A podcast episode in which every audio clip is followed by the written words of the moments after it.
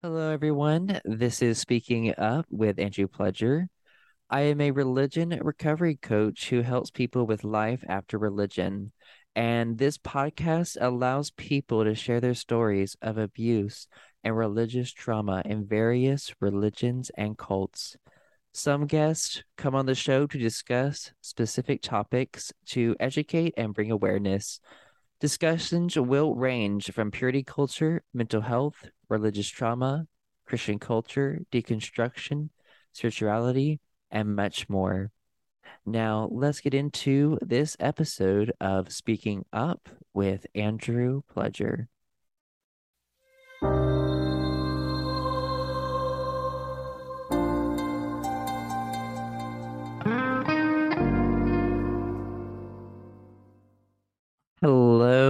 Everyone. I am beyond excited. I've already been talking with this guest for like 20 minutes already. We decided to start recording because we got to get into it. But I am so excited to have this apostasy or apostasy, which I love so much. Thank you. This episode is going to be called Apostacie. Perfect. It's just, it's just the perfect, I feel like it's like the perfect username in the deconstruction community. Like, and, and your name is Stacy, so it works. Yeah. It works Mhm. so well. Um, but I'm really excited to talk with you today because you have publicly deconverted Mhm. from Christianity, Yeah. and I also did that, and I know the shit that happened. So I'm really excited to hear your story and your Mm-hmm. experiences. And, you know, we'll start in the beginning with your childhood and how it Yeah. worked up to the point where you publicly um, deconverted and talking about the backlash and the relationship issues revolving that. But uh, yeah, for people listening, if you could dig a little bit into your religious background as a child. Mhm. Sure. Um, so I'm Stacy or Apostacie. and uh, my original, excuse me, online name was X Fundy Stacy. I had to come up with something quick, but then Yeah. one day I was just, uh, someone had posted something about the word apostasy. And I thought, Oh. oh my gosh, I could use that as my name. That like that sounds so much like Stacy. So I just spelt love it, with with my name in it, and that's how it came about. But um anyway, so I grew up uh in the church. I came from a Christian family, Mm-hmm. and my Christian background began as like a charismatic Pentecostal Oh. um Okay. holy roller. Yes. So I was told that I started speaking in tongues at like two or three years old. Um, I was apparently had the gift of prophecy from a young age. And uh, yeah, my, my church I'm was sorry. very, yeah, I'm I sorry, I know. had to like laugh. But I'm sorry, that's just insane. it's okay. Telling a child, Yeah. wow, you have the gift. Okay, sorry, keep Yeah, going. that's okay. Um, Yeah, so church was always very, I use the word theatrical. So mm, um, I guess another word would be emotional. Oh, yes. Services would last hours on end. Uh, there was always the the flag waving and the hands raising and the people falling out in the spirit and everyone mm, was getting a word from God and coming up to the front and saying, God told me this or showed me this is happening right here in the room right now. And um, people would go to church. You would have to come hungry or expecting God to show up, or else ah, he wouldn't. familiar. Mm, Right. ah, so when we would go to church, it was like, okay, what is God going to do tonight? Basically, what are we going to see? How are we going to experience this? And uh, that was basically my whole church life um, until I was a teenager.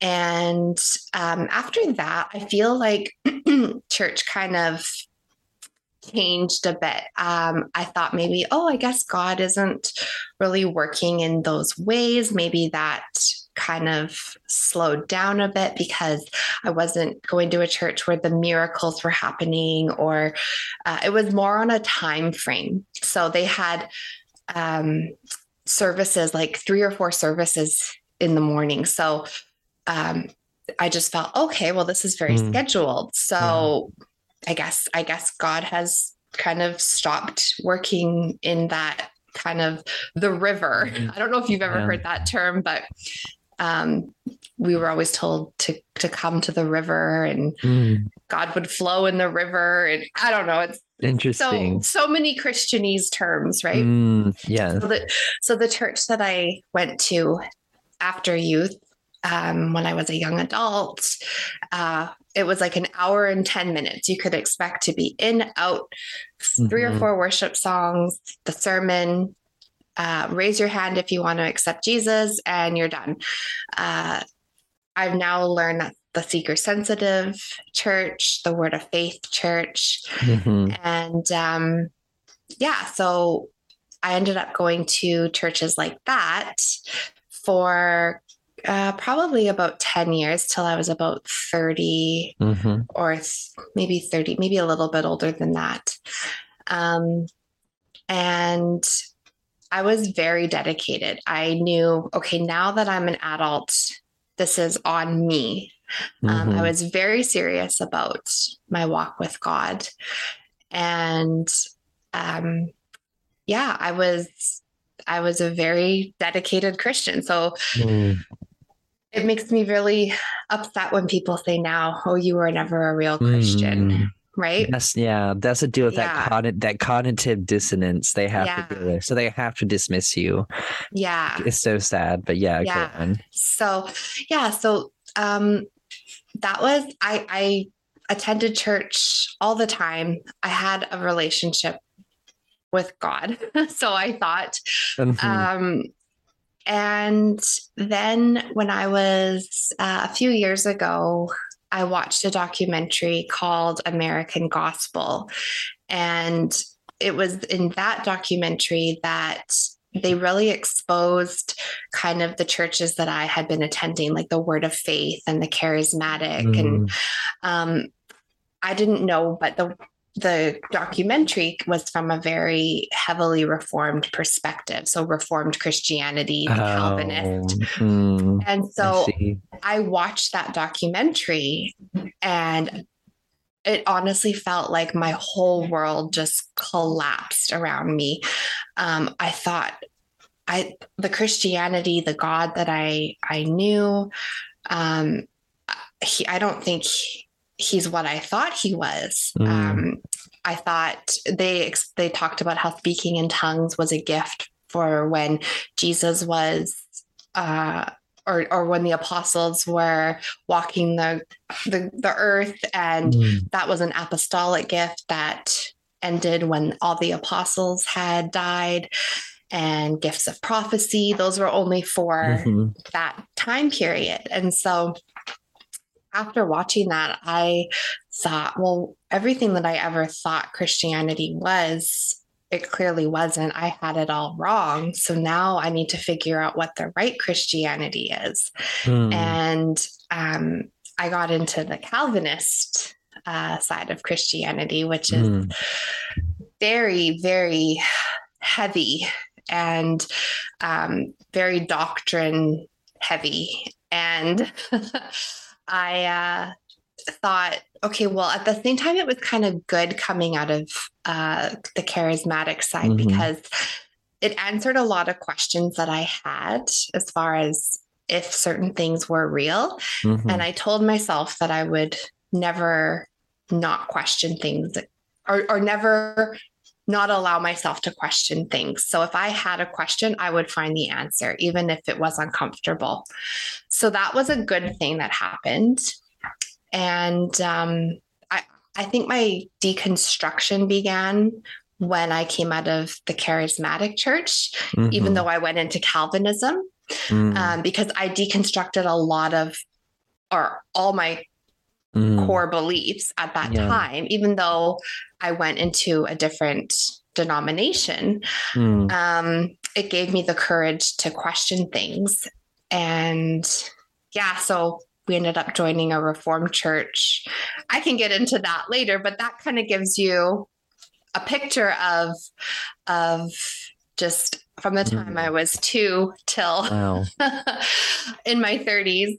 Um, I I was always a Christian and I thought there was no other way to mm. be. Yeah. There was no other option. So there's more to that, but go ahead and ask me whatever I got you, you. like.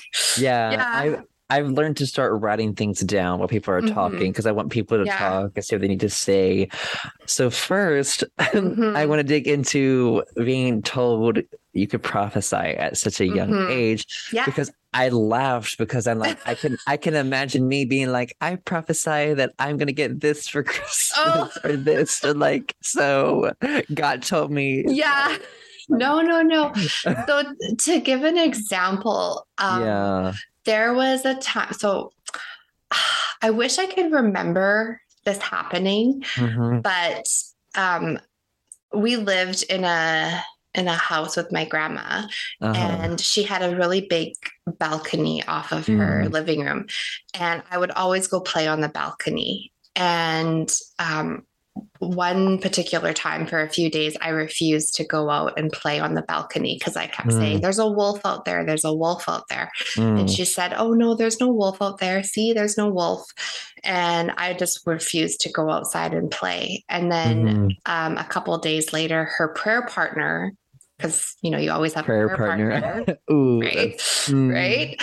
Uh, her prayer partner called and said, every time I'm praying for you, I keep getting a vision of a wolf being outside your home. And uh, every time a blessing mm-hmm. tries to come to your home, the wolf is outside snatching it up before uh. it can enter your house. And she's like, well, that's just so fascinating because Stacy keeps seeing a wolf outside. And so from there, it was like, okay, well, she must be prophetic because where I would see. she get this idea of a wolf? And then throughout my growing up years, I would have very accurate dreams of mm-hmm. things that I had not, I knew nothing about, about people or situations. And I would just tell my mom or or whoever, like I had this dream about so and so, and um, they would very much, like very likely be true. And i wouldn't know this the situation. And so um that's where this whole i had prophetic dreams. That's kind of where that came into play. And i always said well if i wasn't a christian i'd probably be a psychic even though i don't believe in yeah. any of that. So i mm-hmm. i still don't really know why that happened but mm. yeah. yeah. That's interesting. And like this is something I've actually dug into a lot on my own. Yeah. Because as I deconverted, I had to look at things that I thought were spiritual and reframe mm-hmm. them. You have to reframe a lot yeah. of things and, and, and understand that, oh, maybe there's a different way to look at this. Maybe there's an explanation. Yeah. And the first I want to say intuition is a thing. Mm-hmm. Oh, absolutely. Intuition. So yeah. I think things that are part of our personality or our psyche, mm-hmm. um, a lot of Christians will claim are from God. Um, mm-hmm. For example, I had someone on my show. Uh, they grew up in a well, I can't remember they grew up, but they were a part of a cult for a long time. Okay. And they, you know, they had a daughter in the cult, and they told me that God sent them a vision that that her that her daughter was being harmed by um, this abuser, and so but she told me it was a vision from God. And to me, from a psychological perspective, I'm like, there are a lot of things that go on unconsciously. I think yeah. that that lady unconsciously knew something wrong was going mm-hmm. on, and yeah. a dream from her unconscious told her showed her like this is what's really going on. So yeah. that's that's an explanation. That's one explanation for dreams like that of you have mm-hmm. something I mean, much of what goes on in our mind is unconscious. And I think that's what people don't talk about a lot. Yeah. yeah it's, no it's so much which i it's been fascinating to me to learn is we're we underestimate the power of the mind in this religious experience mm-hmm. Re, as i say air quotes religious or spiritual experiences. Yeah. And so reframing those things. And so I mean, I could talk forever about this, but I'm not. I'm not going okay. to. I'm not because this, this is yeah. your time, which no, I think I, I'll, I want to talk about this when I come on your show. But I highly have you researched um, mythology and archetypes and any of that stuff. I- like Carl, yeah. Well, I've dug into like the mythology of Christianity. Mm, okay, that's, got you. that's probably about like I don't. that- Yeah. That's it. Yeah. So like what is interesting as I'm learning this stuff, but um long story short, Carl Jung realized really that we had a lot of sub personalities in us. And this is where IFS comes from, the multiplicity of the mind, Mhm. which people have like tried to adjust to a more scientific model, I guess you would say, of understanding. Um, and it's really scary to people because we like to think that we're in a control of a lot of our processes that go Mhm. on.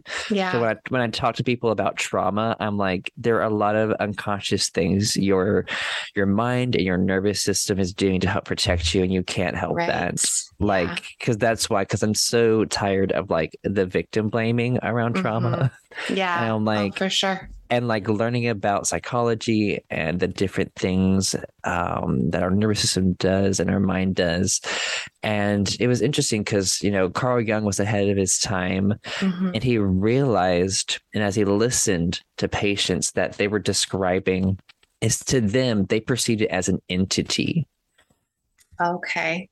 um and the thing is our perspective influences how we interpret or perceive things so like of course if you have a christian who believes in demons they're going to perceive certain things in them as this is a demon but in reality it's probably a primal urge or Yeah. something that's, that's a part of their personality and it's something Yeah. i'm starting to learn more and more about and how demonizing these things literally Mhm. demonizing Literally. Yeah. literally and demonizing our humanity it's not going to help us be better but i'll have to recommend you some resources because Please.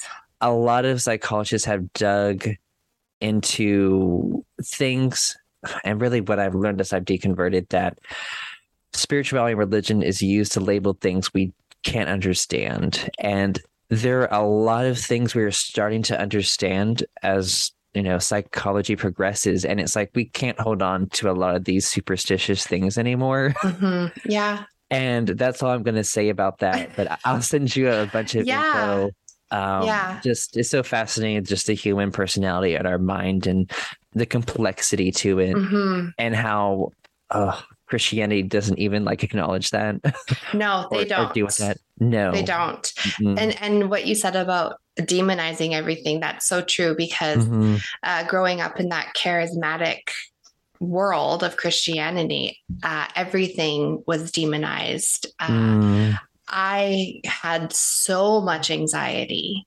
uh, as a Mm. Christian. Um, I thought there was a demon around every corner. I, th- I thought, yeah, I thought Oh. there, you know, whatever show I turned on, whatever movie, whatever I bought, Mm. what I bought Yeah. a necklace one time and Uh, um, every time I wore it, it gave me a headache. So I was convinced, okay, there Uh. must be some kind of demon attached to this necklace because who knows oh no who made it in the warehouse and what they were into. Mm, Turns out it was just a really heavy necklace and it pulled on my neck. i got you but, uh-huh you know, it was just everything was demonized. Oh, there's my dog. i know it's so Um, cute and uh, yeah, so it was just you live in this state of co- constant fear, really, Mm. about what are you letting into your life? What doors are you opening all Uh, the time? So, Ooh, it makes you think about the hocus pocus shit with that this like white lady who's oh, when I saw that, like, you know, everyone is laughing at her, and I Yeah. think she is a little ridiculous. But I also saw You that look in her eye, and I was like, mhm, she fully believes this, and she's terrified. yeah, and- sad. Mhm. And like this was the first Halloween that my kids celebrated just two Oh, days wow. ago. It was Uh-huh. their very first one. And Mhm. like I related to what she was Yeah. saying because when I lived that Christian life, um, I didn't even let my kids carve a pumpkin oh wow, I was convinced Mm. that carving a pumpkin and putting it outside your door was an invitation for the devil to come Mm, into your home. mm. So yeah. So like the yeah, definitely like and to me, I hate it when they put these people who are so indoctrinated and they give them platforms to spread Mhm. fear or even hate Yeah. at times. Yeah. And April April Ajoy has done a wonderful series Halloween videos on like oh, I would I should- totally recommend looking at that. It's so funny. I'll have to send you the videos, please. but she she's great with like Christian satire and all that fun stuff. Um good to laugh. it is it is good to laugh It's at it. good to laugh. Yeah. Yes, and so like other things I guess want to talk Mhm. about that you had Yeah. mentioned was that you know the thing as I've I've talked to a few other people who grew up in charismatic or the Pentecostal Mm-hmm. environment, and you know as I've learned more and more about sociology and psychology and about Mhm. social groups, about like the in group, out group, conformity, and Uh-huh. all these different things. And I hear, and then, like there was one person that told me they're like, yeah, they're like, if we couldn't speak in tongues, that means that we weren't saved or Mhm. we didn't have godness. So there was, if you didn't display what the group told you you were supposed to, that's social rejection. Yeah. And I've also learned, you know, behaviors and emotions they are contagious so in these environments and of course you know they add the music and the mix Oh yeah. and the the certain tone of voice and the urgency and once several people start coming up and like screaming and yelling um or doing whatever it's like it's Yeah. contagious and so Yeah. then i don't know for example in my, in my own life i talk about going to you know a youth conference my church did every year Mhm. and how i would be the only one left in the pew as people went to the altar and like that makes me look bad so i feel so much pressure Yes. to go up there and fake pray, act like something is happening to conform. And a lot so of this true. is like people wanting to feel like they're a part of the group. And that's what I've noticed Yeah. With this is that I have Yeah. to speak in tongues. I have to be super emotional. I have to like Mhm. do whatever. And looking back, I see that a lot in the church that I grew up in. And I recently learned that like, you know, when emotions in that environment are contagious and it spreads to the group, I think uh, someone told me it's called elevated emotion Okay. um, is what happens in that environment. And it's very emotional, it's very emotional. very emotional. And Yeah. It's been interesting to look back and see like there was a lot of emotional and psychological manipulation Mhm. and things that were going on, but we attributed these certain traits to these things we were told to. We were Yeah. again, we were taught how to interpret our own experiences, our own emotions, and not to question and be like, this is God. Oh This is the Holy Spirit. And so Oh, yeah. so so interesting. And Mm. I also want to dig into like what really got you to watch that documentary? Like how could Oh. you question? Because like when you're indoctrinated, it's really hard to question. So like what made you Right. Okay. So, what got me to question it or watch it was I started to begin questioning the worship music. Um, Mm, I was noticing that uh, I, I stopped liking worship music, which was strange for me because mm, praise and worship was my favorite part of church. uh, mm, you go and that's where you really feel the touch of the Holy Spirit. And um, you would get covered in goosebumps. Mm. And I would notice that if I went to a non Christian concert, I would start to get covered in goosebumps. And I'd be Mm. like, okay. Because I don't know if you were ever told, but like, Getting goosebumps was evidence that that's the Holy Spirit, right?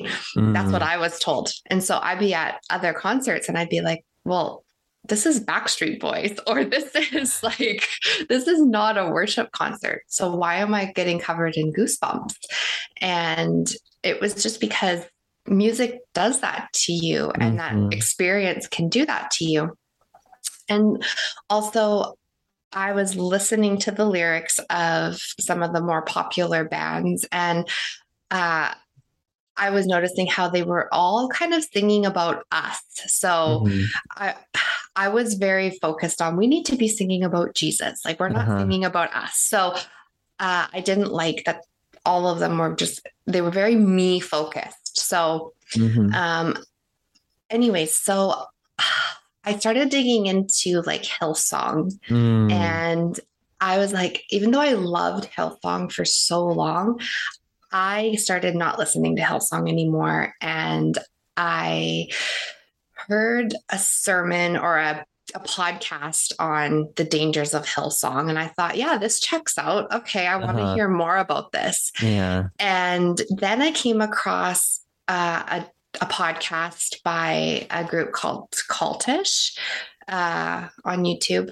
And they had a girl on, and sh- their podcast series was called Defecting from Bethel Mhm. and Bethel Church in Redding, California. And she was exposing just the culture of Bethel and how Mhm. horrible it was and what made her leave Uh-huh. Bethel Bethel's uh, School of Supernatural Ministry. Mhm. And I was like, oh, this is fascinating. This is exactly the kind of stuff that I had been starting to Mhm. question and feel uh, wasn't right about these mega churches. And she's the one who mentioned the doc. Someone had sent her the documentary American Gospel and Mhm. said, watch this. And she said, okay. So it was watching her podcast. Mm. Uh, and I, I just kind of tucked American Gospel in the back of my mind, like, okay, I need to watch this. Um, and I just kept digging and digging and digging because I kept find, getting more questions like, okay, well, if this isn't real, then this can't be real. And if this isn't real, then this can't be real. And uh, it took a few months before I finally watched it. I had to buy it on iTunes or rent it or something. And I thought, I, I'm just going to watch it because I want to know. And um, I started kind of questioning just different denominations and uh, kind of the Christianity that I grew up in, which was, I guess it's called Word of Faith. And Mhm.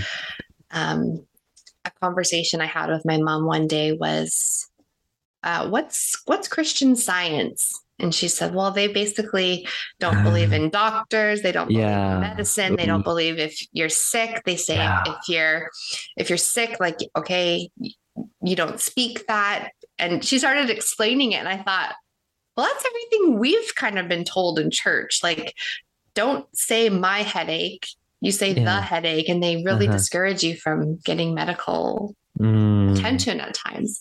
And so we were talking and we're like, well, how is it any different than what we've been told? Right? How is Mm. Christian science? So that's kind of what I thought. I'm going to, I wonder what that documentary American Gospel is about. I Uh-huh. remembered filing it away. So, uh, like I said, I just, I started kind of questioning some things Mm. and there's a Yeah, fly. Yeah. Got you. So good. Um, yeah. yeah, so that's how I watched it. And I have to say, it was worship music is what began the whole Mm. questioning journey. Um, Ooh, okay. yeah, the emotional side of it. I've heard this from a lot of people who have, you know, when they left toxic religion or religion in general, they were like, I went to a concert and I felt the same things I did in church. Yeah. Like, but the thing is, Yeah. when you're indoctrinated and you're just in that environment and you're isolated, you have no comparison for any kind of other experiences. And that's the Yeah. point of it to control you and to keep you in their system and make you think you need them and that they're the way, they're the truth, they're the life or whatever. Mhm. Yeah. And it's just it's fascinating to me because as you saw those commonalities in Mhm. another approach to Christianity, and you're like, you know, different labels, but you're like, that's really very similar. And I Yeah. think that's the thing that I love about interviewing all kinds of backgrounds is because helping people to see there are a, the dynamics in these environments are usually the same. The like the lingo might be different, but might mean Mhm. the same thing. Like, you know, loaded language, the whole thing. I'm sure, or the, or the Christianese, or all the stuff. Yeah. Yeah. the language we could talk about. But you know, I've met Mormons, I've met ex Jehovah's Witness, I've met people from Pentecostal backgrounds and from other cultic backgrounds and type things and different cults. And it's very interesting to see the commonalities. Mhm. And it really I think it does reassure people and it's really reassured yes. me personally mm-hmm. just to meet all these different people and I'm, and just in my mind and like oh well they call this in my group is the same thing but we just called it this uh, because you know like right and Jehovah's Witnesses, we were talking about the different things. I, I was on um, Devout with Brindy Renee. She has her okay. own show where she interviews people who have left toxic religion. And we were talking about like you know I grew up in the IFB cult. She was a Jehovah's Witness, and mm-hmm. so we I, so I was like okay I'm like because we were comparing each other, being like what did y'all call this? Because I'm just curious because you know Jehovah's Witnesses are just so known for just knocking on doors, right? And I'm like oh I was like in our environment we call that soul winning, like yes. So like I don't know like what was that like with them trying to get you to spread their religion or their beliefs? How did y'all do that? Well, I have to say, there wasn't a lot of proselytizing, proselytizing would that ever you say you. that yeah. um, or evangelizing it uh-huh. was bring someone to church invite them huh. to church and um, I never you do the work basically, not a yeah, yeah. like so, just invite someone to church, mm. or uh, we're having a Christmas service. Invite them to church, and oh. um, they did encourage you to have conversations like in your in your circles, right? Mm-hmm. Um, your they would call it the spheres of influence, uh. and uh, that's how you can get to know people. It's just uh, and then and then you can have a discussion on you know telling them about Jesus, but we didn't mm-hmm. have, it wasn't like in some churches, it really wasn't a, a huge focus all the mm-hmm. time. Um, I never went knocking on doors. I never, I always felt like a really bad Christian because I was yeah. very apprehensive about sharing the gospel face to face. Mm. I I never felt confident in doing that. I was vocal about being a Christian on social media. Like I would post certain things. Pe- people always knew I was a Christian. Um, and that but actually having a conversation about this is why you need to accept Jesus. I was not confident in sharing the so-called good news. um, just bringing mm. it up randomly with someone and like, hey, you need to mm-hmm. accept Jesus. It felt very salesy to me. And I thought mm. if someone, some people know I'm a Christian, if they want to to ask me, they can, and I will happily tell them. But yeah, I never felt the need or or the I, I just never wanted to uh, push my beliefs on mm. people. I see. Mm-hmm. I was very convicted for them for myself, but I was, I did not feel comfortable just randomly bringing it up. Mm, yeah, that's interesting because I like how you. Okay, so the good news that's another Christianese thing.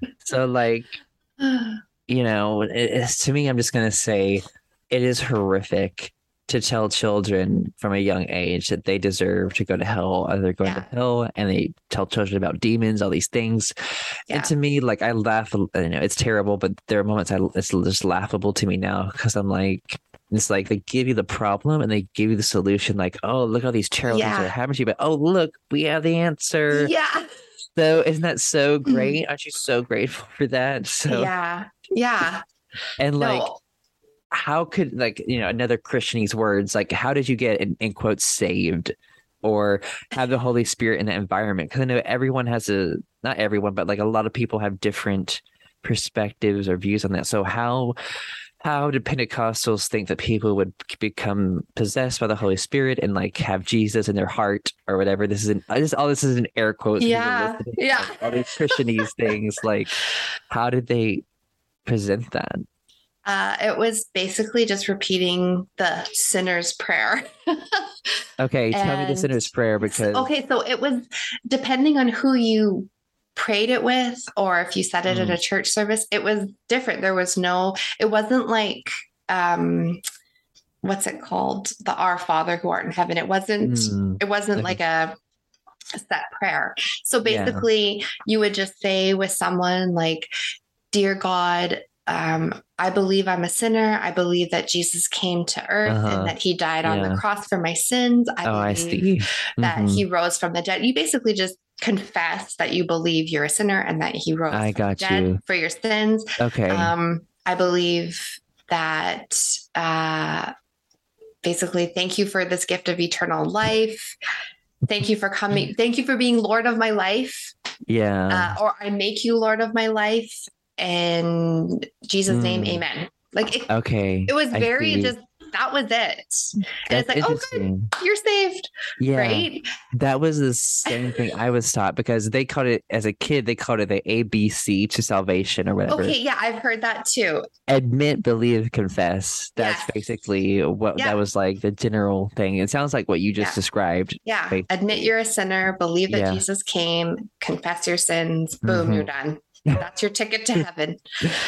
Yeah. So interesting. Okay. and like at at this one church we went to, they would close the service every week with the sinner's prayer, and you would just he was "Everyone, bow your heads." And if this is your first time saying the prayer, just raise your hand. Everyone has their oh eyes my closed. gosh, Nobody's so gonna familiar. see. Yeah. So everyone would bow their heads, and like I would say it every week because like I thought, well, why not? Like, why not? So I have repeated the sinner's prayer like thousands of times. Mm, Um, and I meant it every single time, not because I didn't think I was a Christian every time I said it. I just was like, ah, it's it's just good to say it. I'm not going to Yeah. not, right? uh-huh. Um, but then when I became a Calvinist, it's like, well, there's no sinner's prayer in the Bible. Like that's not biblical. You can't just say a prayer and think you're Mm. saved. You have to be regenerated by the Holy Spirit. And that it's God who opens your eyes, and you have to just Mm, yeah so then they in the reformed church then they have this confession of faith. So you confess your faith which mm, i don't know if that's any different but mm, interesting. yeah.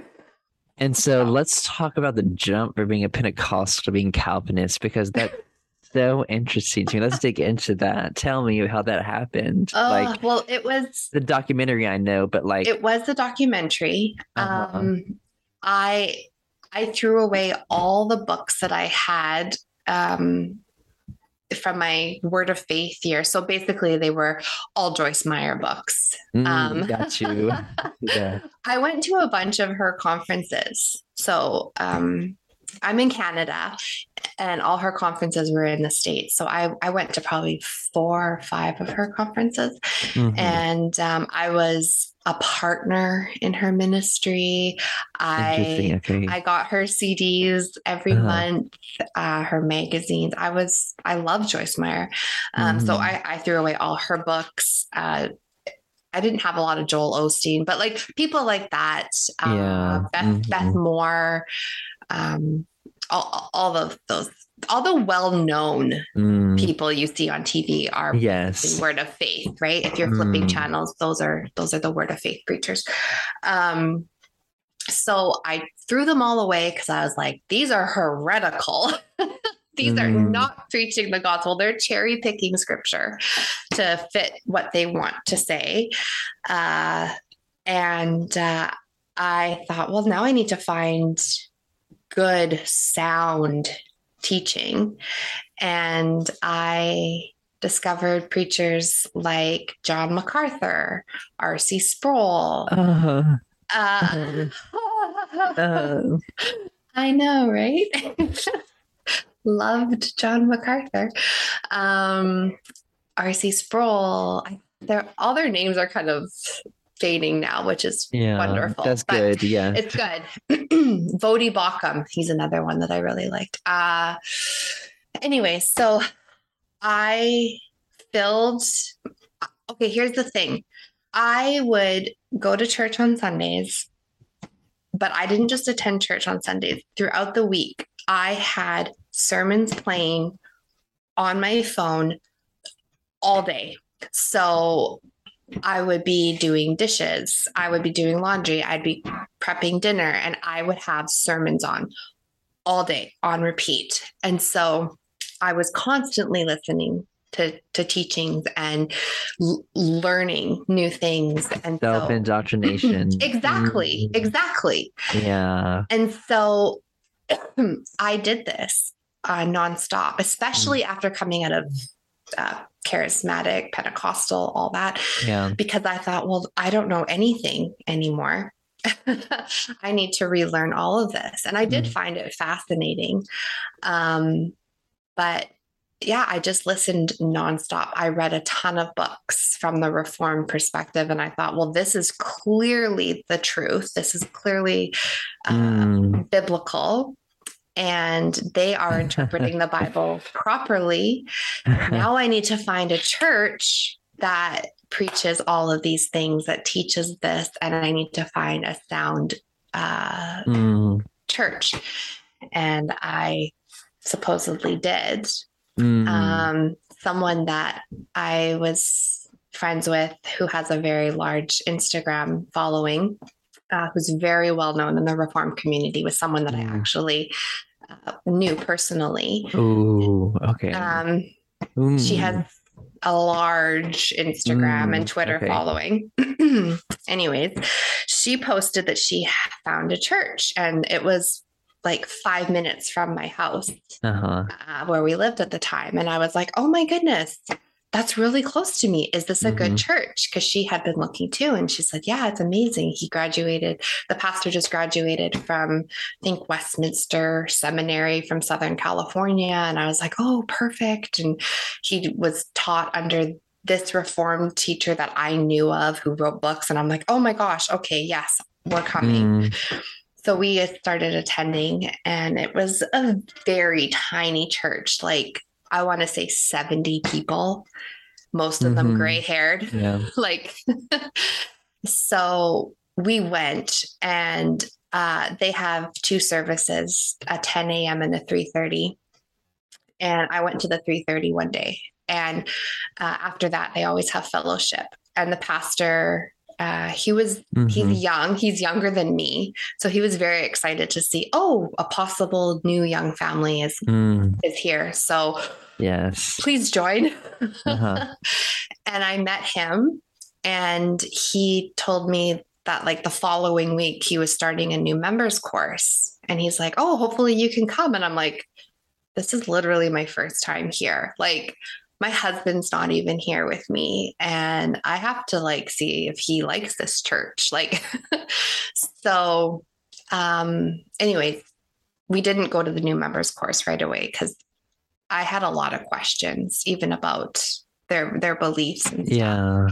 Um they believed in infant baptism and mm. that was brand new to uh, me yeah. And uh, he he kind of made a joke like, "Oh, did you dedicate your other children?" Ha ha ha. And I was like, "Yeah," because you know, and I don't know if you're familiar with baby dedications, but yes, yeah. Mm. So that's mm. when you have a baby, you bring yeah. them up in front of the church and say, uh. "We're gonna raise this child up in the way of the Lord."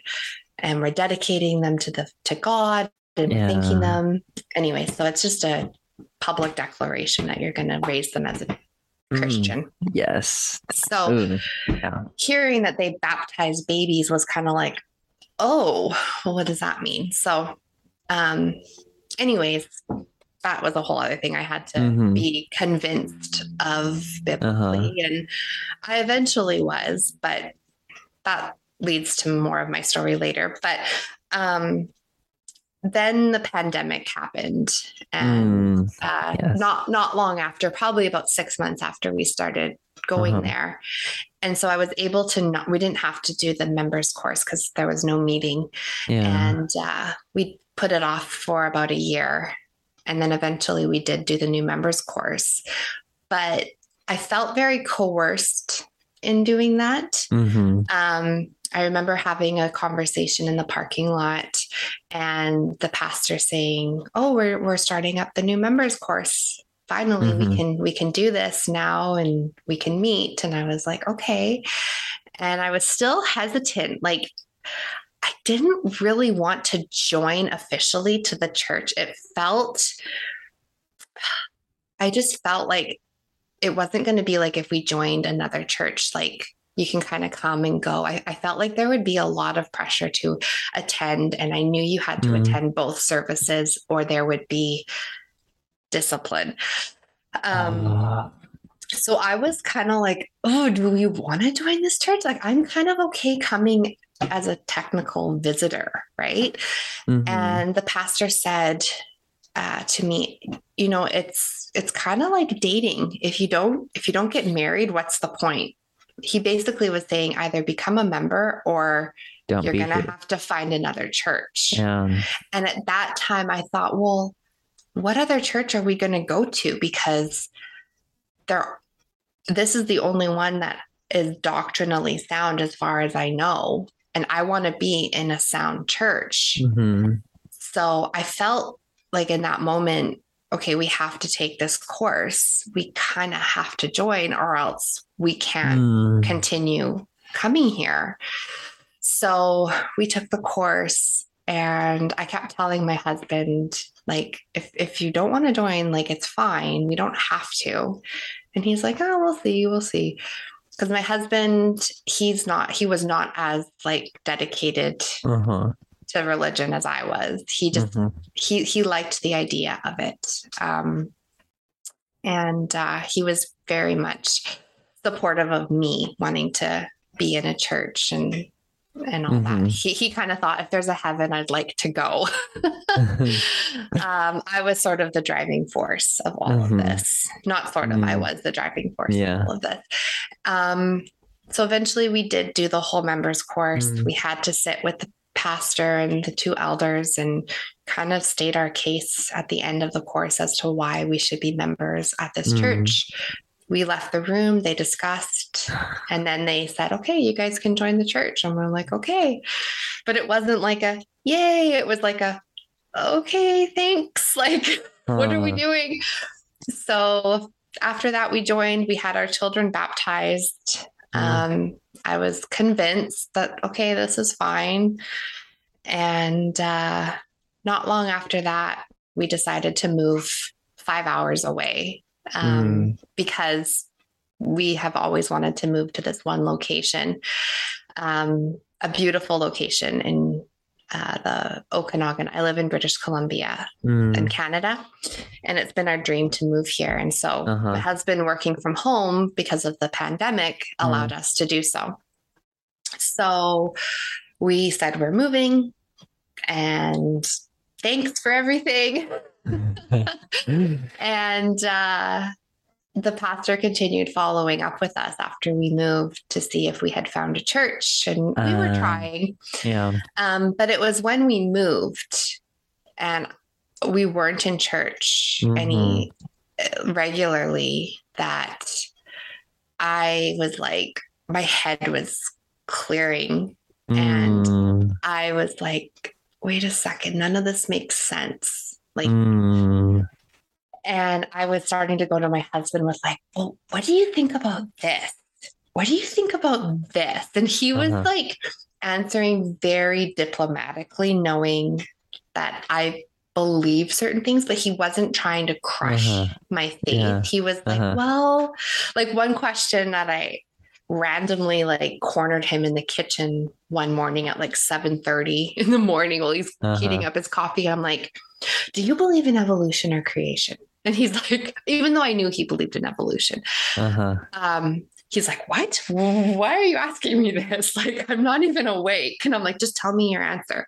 Yeah. And he's like, he's like, well, you know, there, there, there could be room for both. Like he was just trying to be very uh-huh. diplomatic. And I'm like, no, tell me your answer. Like, do you believe the earth is 6,000 years old? And he's like, no. And I'm like, okay, that's what I needed to hear. yeah. Because I believed in the six yeah. day creation and all yes. that stuff. Mm. And I needed to hear it like flat out. Yeah.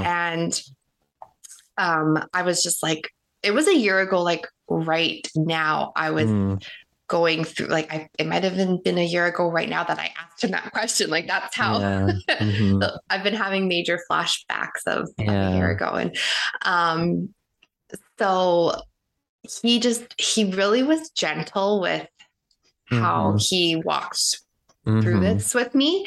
Um, and I just kept telling him, like, I don't know if I'm if if I believe this. And uh, I was seeing how the pandemic was being handled, especially by Christians. Mm. And I was seeing how ridiculous they Yeah. were.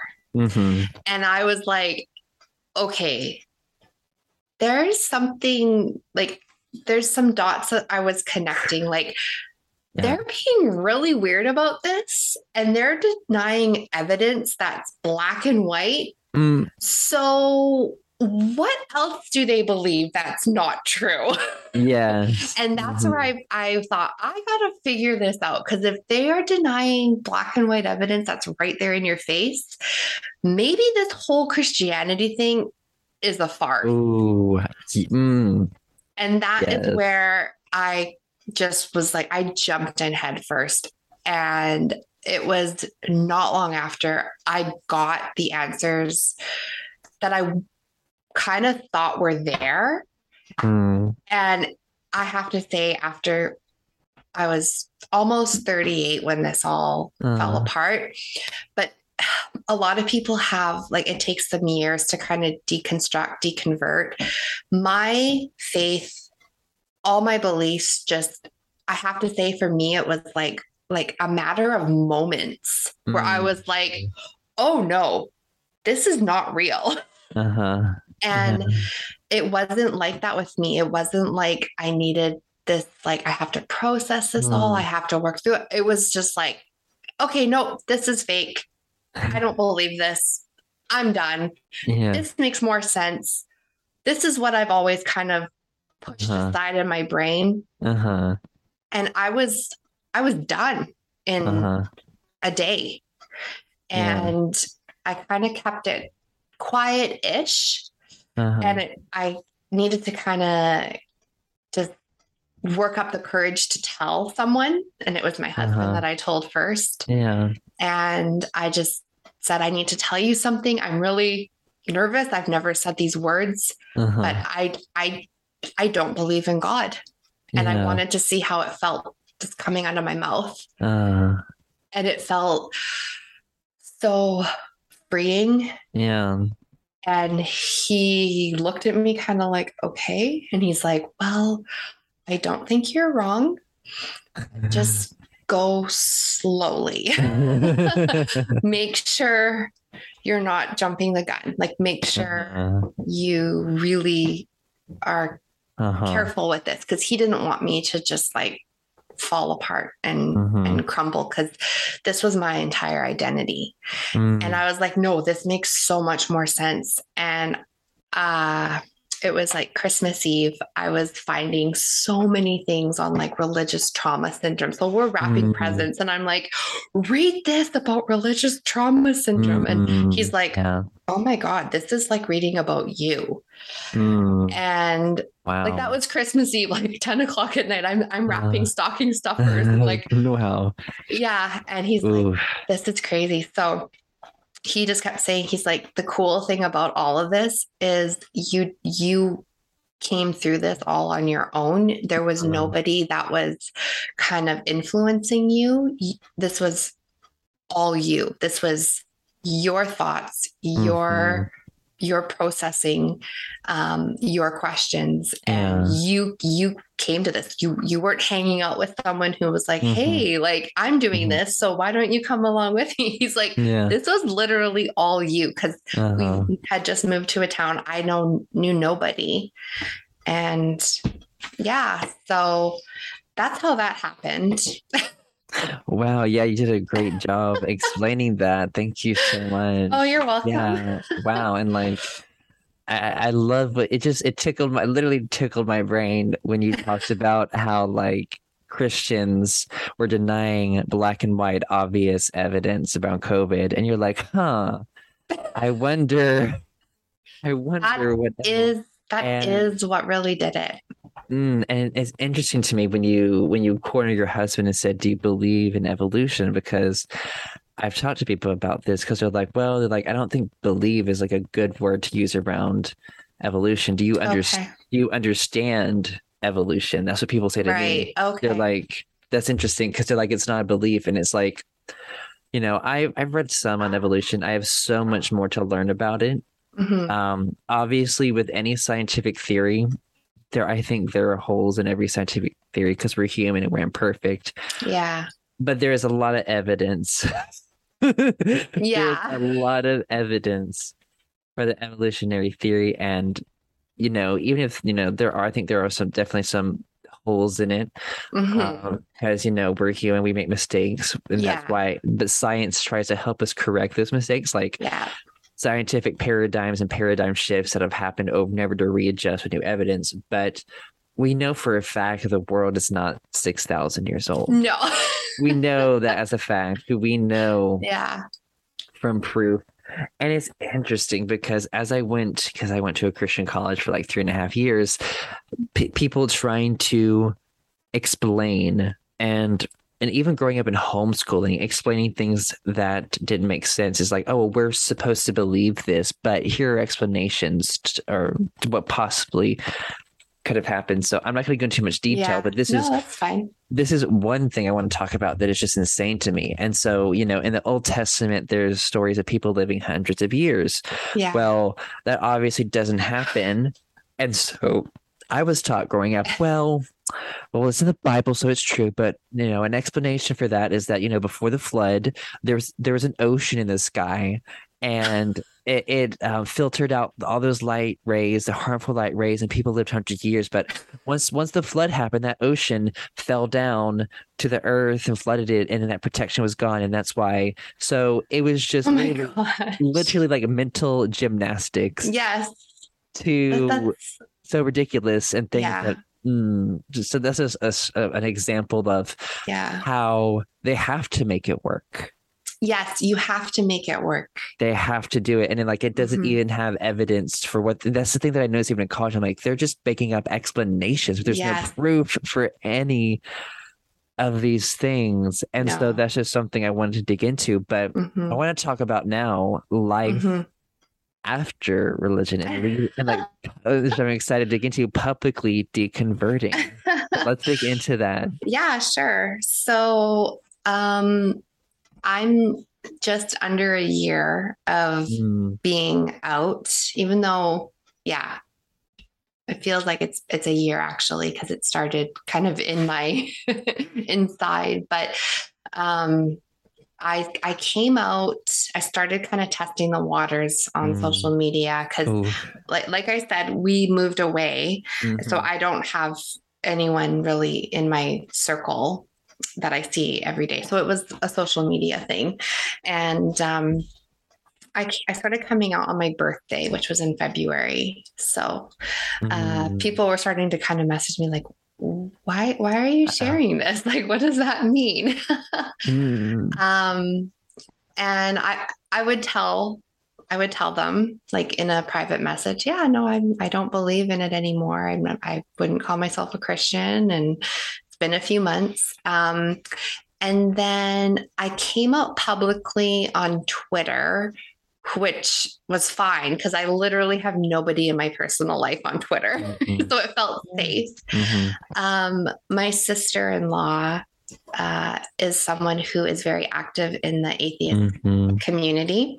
And I did not know this. So I was watching a Seth Andrews uh Mm, podcast yes. because I love him. Yeah. And I was watching his episodes like back to back to back. Uh-huh. And the next one that started, uh, he was interviewing my sister in law, which What? Blew my mind. Uh-huh. So, uh, my husband has a very large family and extended Uh-huh. family. So, Mhm. um, you, we don't always stay up to date with everyone. And he's one of Mhm. 12 kids Wow. from a large, Mm. yeah, family. And uh, I was shocked to Uh-huh. see her on his show because we used to go to church Uh-huh. like our two families would attend church together uh, years ago. And so I texted her and I said, I can't believe I just saw you on Seth Andrews show. What is going on? yeah. Uh, and she's like, okay, I can't believe you're watching Seth Andrews show. What is going on? You're like, wait. You're both pointing at each other like, come on. yeah, like what the heck? So Yeah. she said, I'm actually uh, like an atheist activist in the Mm. community. And she is one of the hosts on Truth Wanted every Friday night on YouTube. Mm, Yeah. I'm not sure if you're familiar with that show. no. Mm. Um, yeah, so she said, I want to introduce you on Twitter. So uh-huh. I said, okay.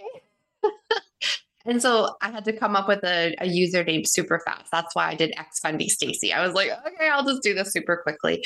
Yeah. Um, and so she introduced me, and that person that I mentioned that mm. has a mm. large following in the Reformed community uh, found the introduction uh. tweet and uh, screenshot it and Uh-oh. Blasted.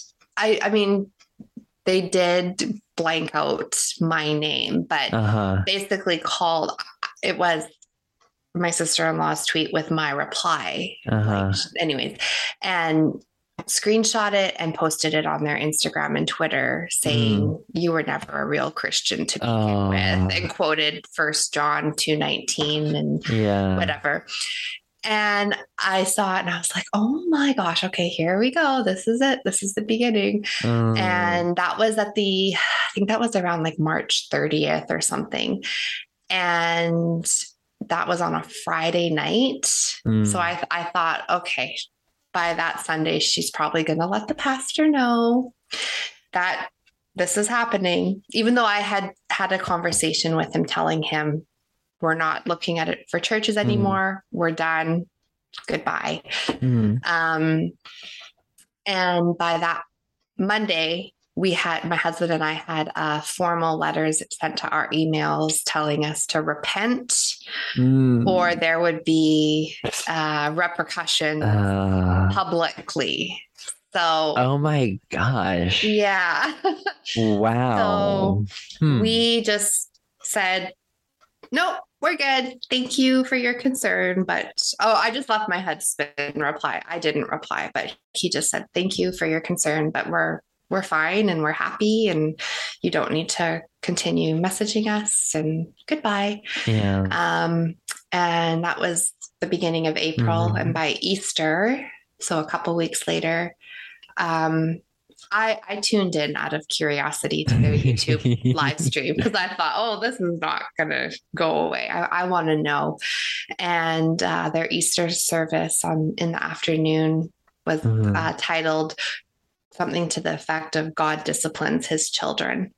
And that was mention number one. Hmm. Uh, Brian and Stacy have left the church and they are uh, basically like walking away from the faith and we're calling them out and uh, yeah and then a couple mm. weeks after that they had a formal announcement at the beginning of the service mm-hmm. uh, that one of the elders came up and read a formal like it was like mm. four or five minutes long mm. uh, men- even mentioning our children's names um, and how oh, basically wow. yeah so it was not just like brian and mm. stacy it was our mm. three boys okay wow names. that yeah ooh okay fuck them yeah fuck the fuck that church yeah Ugh. exactly wow and mm. uh basically just saying how our parenting, like how it's going to affect their growing up and just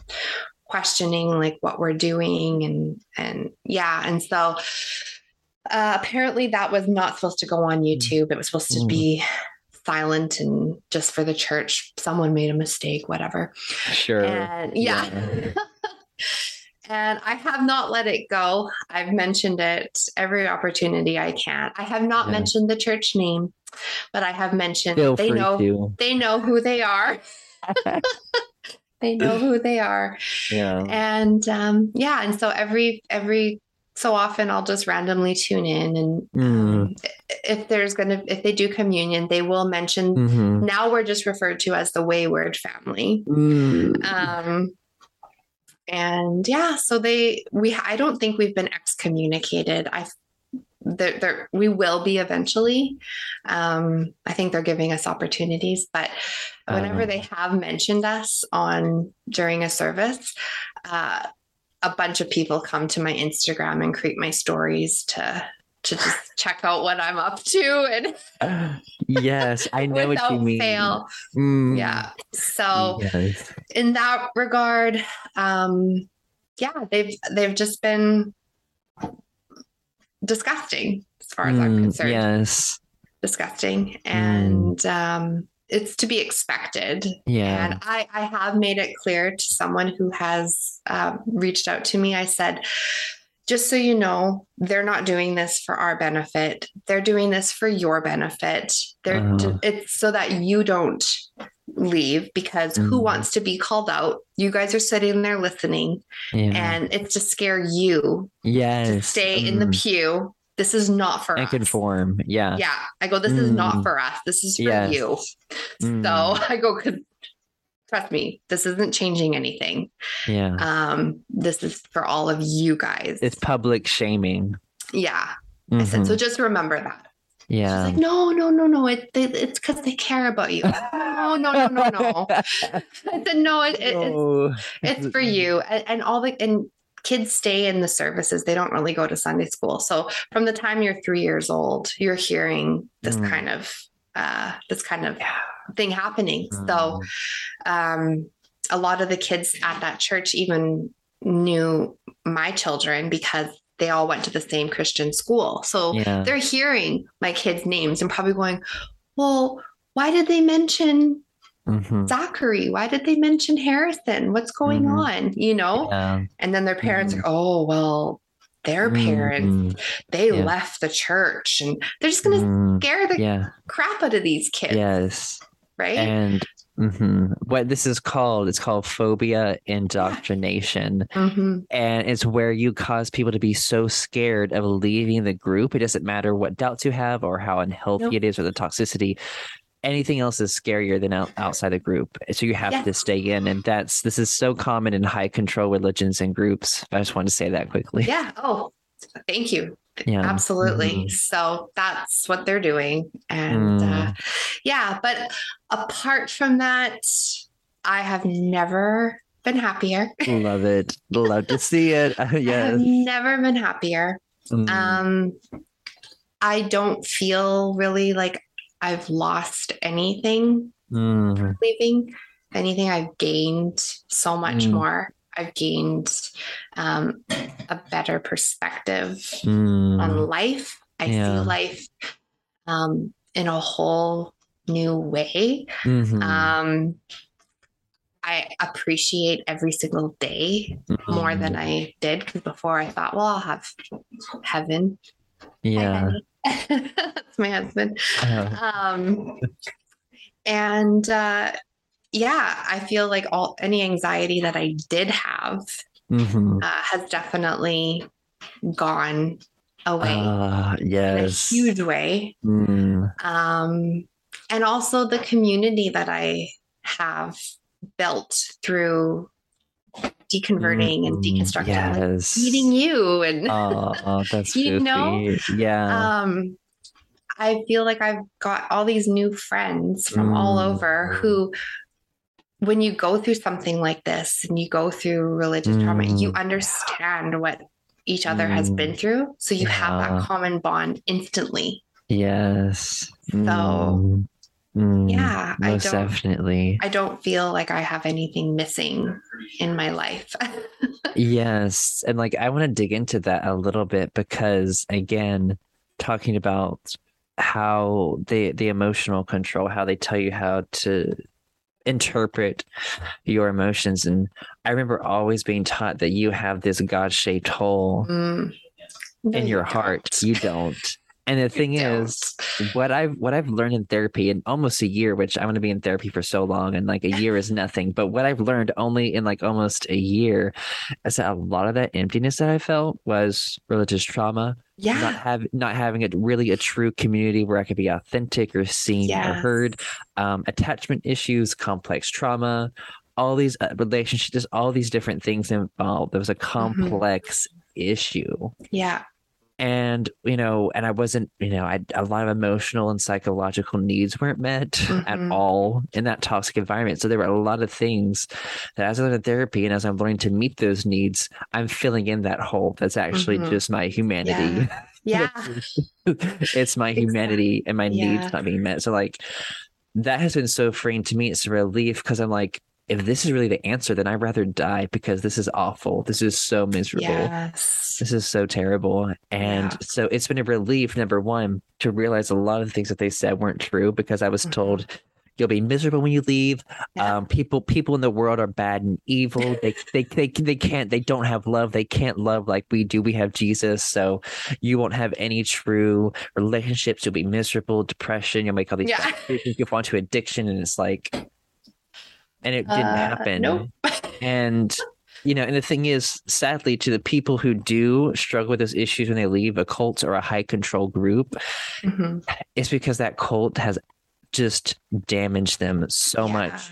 And the thing is it's because you're you don't get to form an identity. You're so dependent on the group. So which i think you were able to form your own identity before leaving. And i think that's what i've noticed for people who successfully leave and like for me personally is that we've formed our own identities gotten to know who we are before Yeah. we leave and Yeah. just get in touch with our humanity or try to or start to at least and so that's what i've seen Mhm. um and so i hope that you know people through this podcast and the stuff i do that Mhm. if that can help people like deconstruct that deal with that and like work through that shit which is not yeah. easy. No, Not and easy. it's funny that you would say that because I remember always hearing that term, um, your identity is in Christ. And I Mm. never, I never really understood what that meant. Like, Mm, like I kind of get what they meant now because, uh, like my Uh-huh. identity kind of was being a Christian. Like I can see that now, but I never felt like my identity was in Christ. And I always kind of felt bad because I never uh-huh. got that. But I think you're right. Like I still was me. And Uh-huh. yes coming out of that, I was I would I Mm. think that's why I was able to just kind of drop it because I Mhm. still was Stacy Mm, and it was easier to just leave and and still be who I was and Uh, yes, most definitely. Yeah, and like I, I get what you're saying too because I I never truly understood what that meant. And from what I from what I saw, it was like just completely annihilate your humanity right and deny every part of yourself. And it was just die to self daily was- and to me, I was like, Yeah. even like in my teen years, I'm like, this is really, this is really tough. Like this is harmful. Mhm. and the just the you know as i've learned that doing really shadow work and dealing with those parts of myself that religion taught me to suppress or ignore and when i say shadow i don't mean it in like a negative way it's just the shadow part of us or parts of us that we're taught through our culture or either through our family or whatever Mhm. social group we're supposed to hide away and not Mhm. deal with or be ashamed of and so i think part of leaving is like you know for me like being in therapy and like dealing with every part of myself, dealing with hard emotions and all these different traumas and the indoctrination and all this shit from the just trauma. But um, but yeah, like it's so much better on the outside. it really is it really is Mm. And like Yeah. I'm so so grateful because I found a local like deconstruction group in Greenville, South Oh, Carolina. that's awesome So I've gotten to like begin getting to know people who are on a similar path and like Mhm. have like genuine authentic relationships for like the first time so that's Oh, that's really like so nice to have and start yeah and the thing is again when you're stuck in that environment you have nothing to compare it to and Mhm. The whole going back to the pandemic thing, I think the pandemic was so great because it forced people to take a break to see what life was like without religion or that environment that they were Yeah. in. And they could they couldn't deny the change or the differences that they saw in them. And yeah it was so it was so hilarious to me and like this bothered me so much how like my my fundamentalist family was so excited. They're like, oh, the pandemic is gonna turn people back to Christ. They're forced to like have nothing and they have to depend on but it turns out the opposite hmm happened. I was like, yes. so many people have left Mm, it's funny Yes. because like at the beginning of the pandemic i was a Christian. Mm, And I was Yeah. like, oh no, this is going to make so many people not want to go back to church when it's time. They're Uh. going to get lazy and this is not going to be Uh. good for people's walks with the Lord. Like I was so concerned. yeah. And then I Mhm. I never would have thought I Mm. was going to be one of the ones who's like, see ya. would want to be uh yeah, no, seriously, I don't. So that's why it just uh, I chuckle to myself because I Yeah. I am the last person. Mm, I am literally the last person that I would have thought. I got you. See, I got you. Yeah, and it's it's so interesting to meet, you know, different people and hear like their deconversion stories. And to me, like it's so funny to hear or see the um Christians' reactions to it. And the the um and it's interesting because also I want to dig into what your group did to you. Um, this is a part of Lifton's criteria for thought reform, which Mm. for people who listen to me for a while, they know I, I you know I use Steven Hassan's bite model and Lifton's criteria for thought reform because those are those are scientific models used to analyze a group to Mhm. see you know if it really is like is it a cult or how high control is this group and so what you know the church you were at did is called dispensing of existence this is part of Ah. lifton's criteria I haven't heard of that one. I've done the Steven Hassan one, but Oh, okay, one- got okay. you. Yeah, that's so like cool. S- Steven Hassan simplified Lifton's criteria, but I really love I love Lifton's criteria because it has like eight eight different categories. nice. But the, uh, yeah, dispensing of existence is when people who are like outside the system are no longer Mhm. a part, um, whether they left or they're just an unbeliever in general, Mhm. their existence or experience or whatever is dismissed like they're the outsider they're the Yeah. evil bad under control by satan is that it has that us Mhm. versus them mindset so a lot of cultic or high control groups do this to people who are on the outside or just people who are left they have to like see them as the other they have Right. to demonize them dehumanize and see them because they have to deal with their own cognitive dissonance and Mhm. you were so right about them doing it to control people on the inside. They can't have those people question. No. They can't. They have to keep them in line, and so they have to dispense anyone's existence on the outside, and they have to scare people on the inside to Yeah. stay. Exactly. Mm. Exactly. And I do remember them uh, disciplining someone who who used to attend the church Mhm. when we were still there Mhm. and them calling him out at Mm. during the service. And I remember thinking, ooh, that doesn't sound fun. Mhm. yeah. so, but it wasn't enough for me to care, you know, Mm. it, but I do Yeah. remember being uncomfortable Mm. and kind Yeah. of squirming like, oh my gosh, I can't believe they're doing this. Mm. So, um, but if, if you've grown up in that kind of environment, Mhm. uh, but the way that the way they spoke about us Mm. uh, was pretty bad. Mm. Yeah. Mm. Yeah, most definitely. But I'm glad you are out. Oh, me too. And I'm Yeah. glad you're speaking up, which is what all the Mhm. show is all about. Just had to Yeah. add that in there. Yeah. I love that name. oh, a thank perfect you. name. And like, it's interesting because it was just, I think is a good one. And it was very personal to me. It wasn't like a last second thing because it was like, for a lot of us, we were silenced in these environments. We couldn't speak up or we have to Yeah. suffer the consequences. So, Yeah. I quoted that because it's powerful for us survivors to Mhm. come out and speak up about these toxic environments, our experiences, Yeah. and talk about the toxic theologies and behaviors and like call it out for what it is and help other people wake up to Yeah. want to, you know, people who are willing to go on that journey to Yeah. question and see these patterns, these dynamics in different high control religions or high control um, groups. And Yeah. you know, it's just mm, it makes me so angry all the control Yeah. and all the mm, Yeah. all the no, stuff but that goes on. But honestly, I have to say, hearing these kinds of stories mm, from other people are so helpful because what gave me Mm. the courage to finally tell my husband was listening to mm, my first deconstruction, deconversion story. uh-huh. Um, I sought it out on YouTube. It was from a former Christian singer, and I knew Mm. that he had left Christianity a few years ago. yeah. And mhm, I kind of rem- tucked that away. And so when Uh-huh. I was going through it, I thought, I wonder if he's ever talked about his story and, and Yeah. explained it. Uh-huh. And so he did. And I found it on YouTube Yeah. last year and I listened to it and I thought, oh, he's not crazy. Uh-huh. He he ma- he's making total sense. And so Mhm. after listening to his story and Mhm. connecting to so many parts of it, Mhm. I thought, Uh-huh. okay, this is exactly what's going on with me. Mm, So I still listen to people's deconversion stories um, mm, because just connecting with with different Yeah. elements of it and Mm. being like, okay, good, I'm not the only person, I'm not the only one, and uh-huh. uh, they really do help.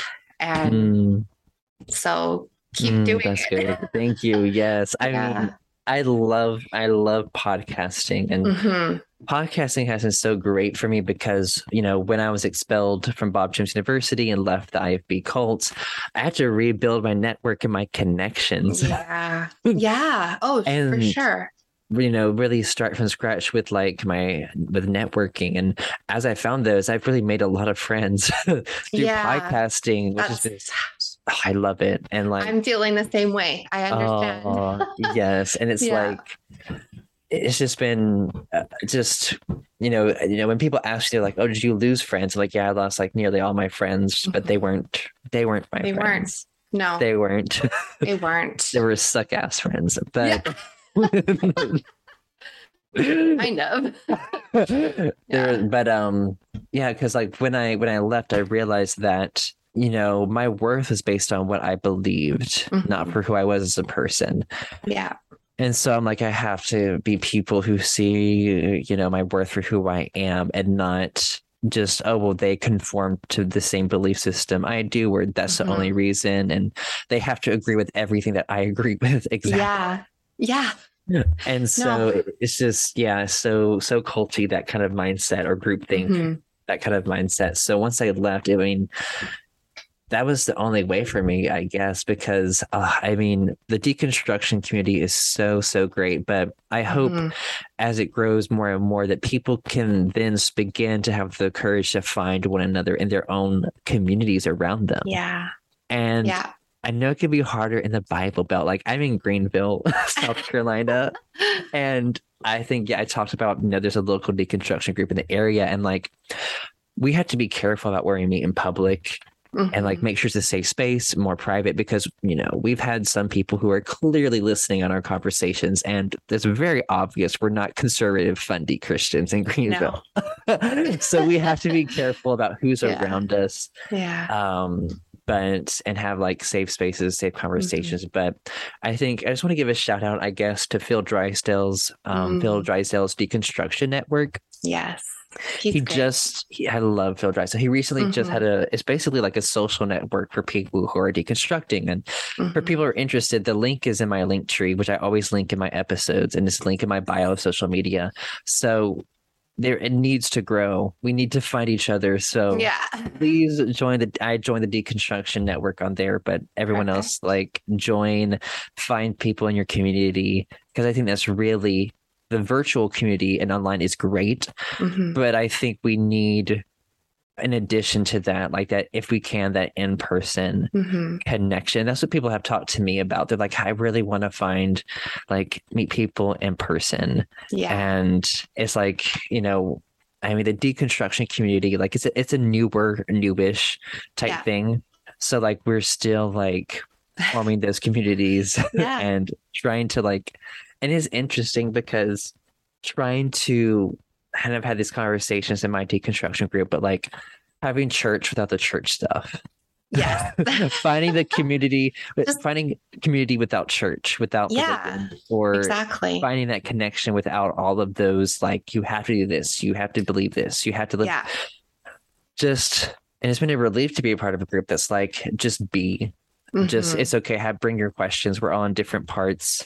And not to and you know and a red flag in a you know in a deconstruction group or deconstruction friendship or whatever um is that someone telling you how to deconstruct Mhm. or one way to do it that's another red flag to look out for and then just because you know it happens where people leave these high control environments and they take that mindset to the deconstruction right. community. And like it indoctrin and like getting through indoctrination takes time and it can be Mhm. hard for people to see it. So that's why therapy has been like so great really for good me yeah. to like because my therapist is so funny. He'll call me out and be like that's really black and white or that's really magical thinking. And i'm like Mhm. okay. Yeah I got you. Okay, thanks Yeah. for calling me out. I'm like, I'm working on it. like, Yeah. thanks. Hmm. I think it's hard to drop some of that way of thinking, especially the Mhm. black and white. I, I still Mm. catch myself like, oh, Yeah. that is, Yeah. Let's I'm- not. I can still be a black and white thinker. Yeah. Mm, I got you. Yeah. It takes Yeah. time, definitely. But it's been so great talking. Is there It's- anything else you would like to say or to, I don't know. Um, I think I think we've covered a lot of really great topics, and Mm, I just wanted to thank you for aw, inviting me on your podcast and course.